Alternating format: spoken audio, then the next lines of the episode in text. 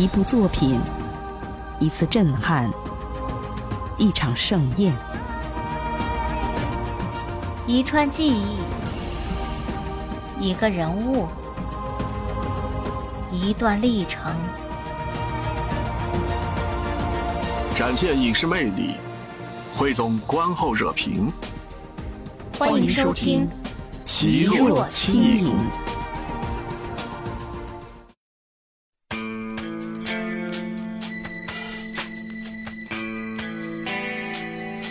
前不些天，一部猛片上线，开场高能啊！某个大聪明带来一具尸体，但是关于他的情况，他是一概不知。他的想法非常简单：有大金主给钱，只要让做白事儿生意的李大胆给这个无头尸体补个头，就能够狠狠地赚上一笔。接到这活儿，李大胆却吓坏了。果然。当他用竹子、猪皮和头发弄出一只假头之后，尸体竟然像画龙点睛般的复活了，而李大胆中邪了，失魂落魄，颤抖尖叫。看到这部电影，弹幕区也有观众被吓得头皮发麻，想寻求刺激的，往下听吧。欢迎来到今天的奇若奇影影评类的节目当中，我是主播阿奇。大家好，我是主播弱水叮咚。Hello，大家好，我是冬青。说起《撞邪》这部电影，吸引到观众的原因有不少。首先，实力演员坐镇。尚铁龙，因为《兴安岭猎人传说》的成功，他快成了国产恐怖片常驻演员了。然后是花满楼张志尧，罕见出山。接下来还有李靖，年轻观众可能对他不熟，他在《天下粮仓》里塑造的小叔子非常的灵动。更重要的原因是，这部恐怖片的导演是马凯，他之前的作品《中邪》和《了不起的夜晚》都是国产恐怖片中可圈可点的作品。看完《撞邪》，我们最直观的感受是相当吓人。邪煞是什么？表面看来是李大胆制作的假头引来了冤魂，李大胆被吓破了胆。其实更糟糕的在后面。神婆自信满满，她原以为通过周密的仪式和一碗黑狗血就可以将邪祟驱逐出去，但李大胆却暴毙身亡。赵仁队长。新官上任就碰到棘手的案件，他既要查出李大胆的死因，也要查出无头女尸之谜，而神婆自然成了最直接的线索。于是赵队长去了他所在的鬼镇丰都镇去探寻信息，也找到了神婆空中的真相。无头女尸正是神婆送到李大胆那里的，他想借她的手逢尸辟邪。却未料到李大胆儿如此不中用，故事呢也就此出现了分叉点。神婆言语威胁，无头女尸就是邪煞，她必须出去做完仪式，否则自己会死，整个小镇也会遭殃。而警方坚持认为，神婆在黑狗血中下了毒，害死了李大胆。依前者是常规恐怖片的路子。情节会照着神婆的预言一路猛冲，一后者是国产恐怖片的镣铐，故事早晚滑入走进科学的框架。撞邪的前期思路是一个不信邪的男人最后信邪的故事。身在狱中的神婆感受到了邪煞的气息。给我老实点，带回去。放开！是。走，放开老实点。小姐，快走。走啊！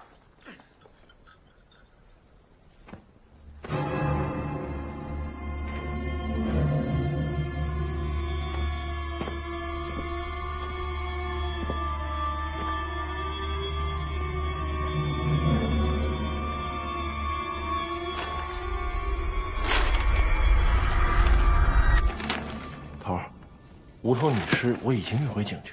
但是在他附近找不到他的头。还有那个符咒和这个是一模一样的。逢尸邪煞。那一晚是你将那无头女尸送去给李大胆的。你想借用李大胆的手逢尸辟邪？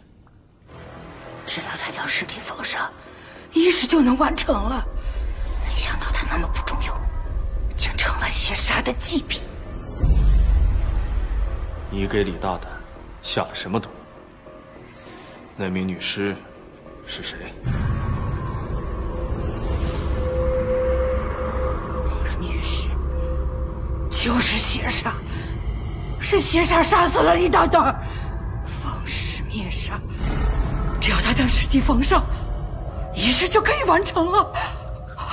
我想去帮他，可是都完了。为了抵抗，神婆不惜咬破手指，在墙壁上画出符咒，以抵抗邪煞。但最终她败了，而且她的身体弯曲成了无比诡异的姿态。更加耐人寻味的是，神婆入狱后，穆家的管家来求情。原来，神婆是穆家的大小姐穆芳，可惜后来家道中落。此外，还有重要的信息。木方娇生惯养，后来看上了一个有妇之夫，他横刀夺爱，找了人杀了男人的妻子青儿。男人入赘穆家，改名穆元。穆家老爷死后，穆元成了接班人，掌握实权，而且脾气变得暴躁，对穆方非打即骂。他也开始信了鬼神之说。如果那无头女人是青儿，这个墓园到底是谁？于是，这便成了案子的关键。他真是太可怜了。你们家小姐，我之前是幕府家的管家，我们大小姐只是迷信而已。你们干嘛把她抓起来呀？那她现在怎么弄成这样啊？我在幕府干了二十多年的当然，悬疑线想起到的效果是引人入胜。而对于一部恐怖片来说，吓不吓人才是重中之重。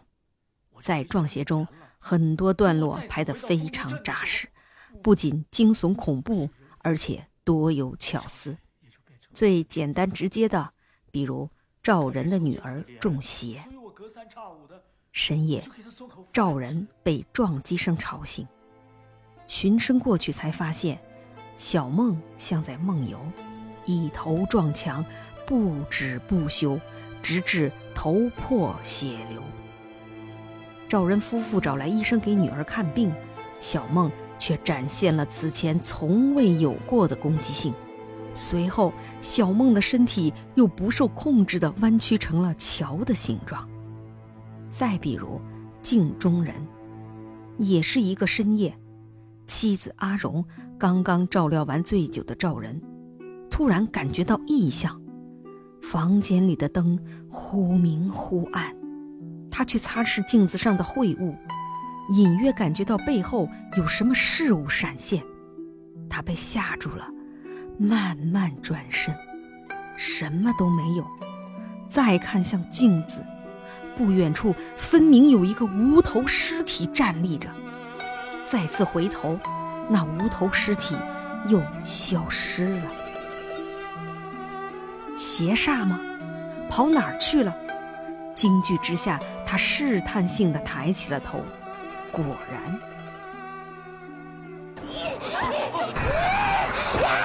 小梦，我是爸爸，我是爸爸，小梦，我是爸爸，小梦，他是爸爸，小梦。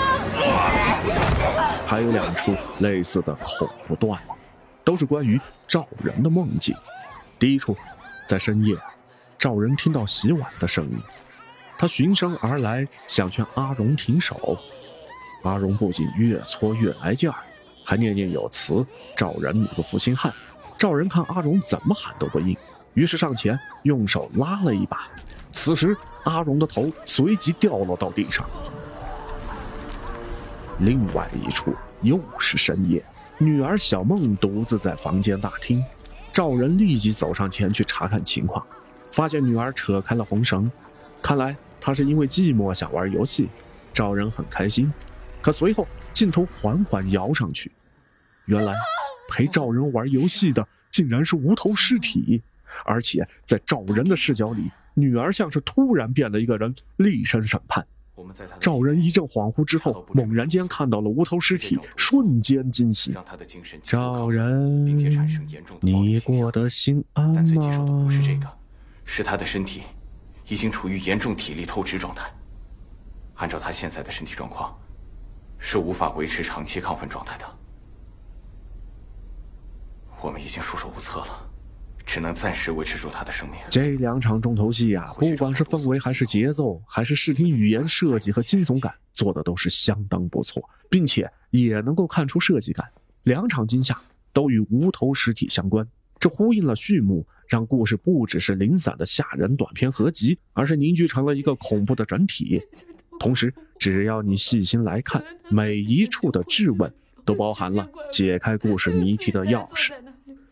撞邪的确是恐怖的，从中也能够看到国产恐怖片的进步。而且在故事的层面，它做的是相对饱满。在恐怖场面上，它有着比较不错的镜头运用，段落与段落之间还有着紧密的联系。从国产恐怖片这个领域来衡量的话，它是相当亮眼的。关于那句有泰国鬼片的味道了，作为我们呢是有所保留的。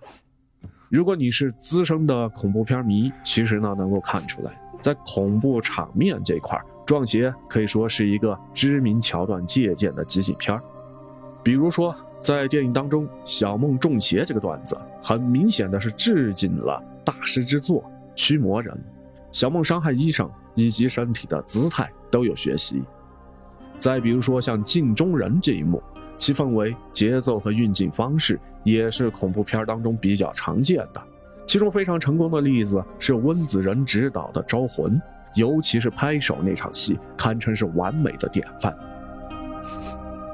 至于有观众会提到泰国鬼片这让我们不禁猜想，应该是因为片中有邪煞入侵与神婆驱邪的元素。如果对标泰国恐怖片，《撞邪》就要逊色很多了。举个例子吧，《恶魔的艺术二：邪将》这部电影讲的是一位女教师被下了降头，为了复仇，她以不可说的方式获得了类似的能力，开启了反击。影片对这些仪式有着非常精细的呈现。不仅如此，主创们还为影片注入了天马行空的想象力。丰富仪式的表现方式，挑战观众的生理和心理防线。此外，在创作上，邪将还有个意义，它融合了泰国最引以为傲的两种类型片，即青春片和恐怖片，并以恐怖片为媒介，反了青春片惯有的套路，所以它才能在结局上给人以重击。当然了。因为环境的关系，我们的创作者其实本来就输在了起跑线上。但好在什么呢？还有像马凯这样的电影人，明知不可为而为之。他在微博上写过这样的一段话，网友曾经对我说的一个评价让我印象深刻，说我头铁还敢拍恐怖片因为我真的很喜欢看恐怖片还是想把属于中国特色的一些东西讲出来。我看恐怖片就像是坐过山车一样。是一种情绪的宣泄，我也相信还有很多的观众喜欢坐过山车的。他是真心热爱这恐怖片啊，也相信有观众跟他一样，所以他去拍了，也发挥了自己在创作上的主观能动性。故事呢发生在民国，可是做的东西呢比较多，能够把人心复杂的东西外化表现出来。死者为女性，年龄大约三十，被人一刀割了头。导演马凯呢，在《撞邪》这部片子当中加了父女这条感情线。那么这对父女的关系呢，并不是常规的父慈子孝，他们的关系变化也是这个故事有趣的地方。从效果来看，这部分内容呢，确实让影片变得是更加的惊悚和丰富。在咱们看来，想要改变当前的现状，其实呢，就需要像马凯这样的一些电影人了，无需抱怨，尽力而为吧。以上就是今天的《奇若轻影》所有节目。感谢你的收听，喜欢的话呢，就关注、订阅和点赞吧。更多精彩，敬请关注下期节目。朋友们，再见。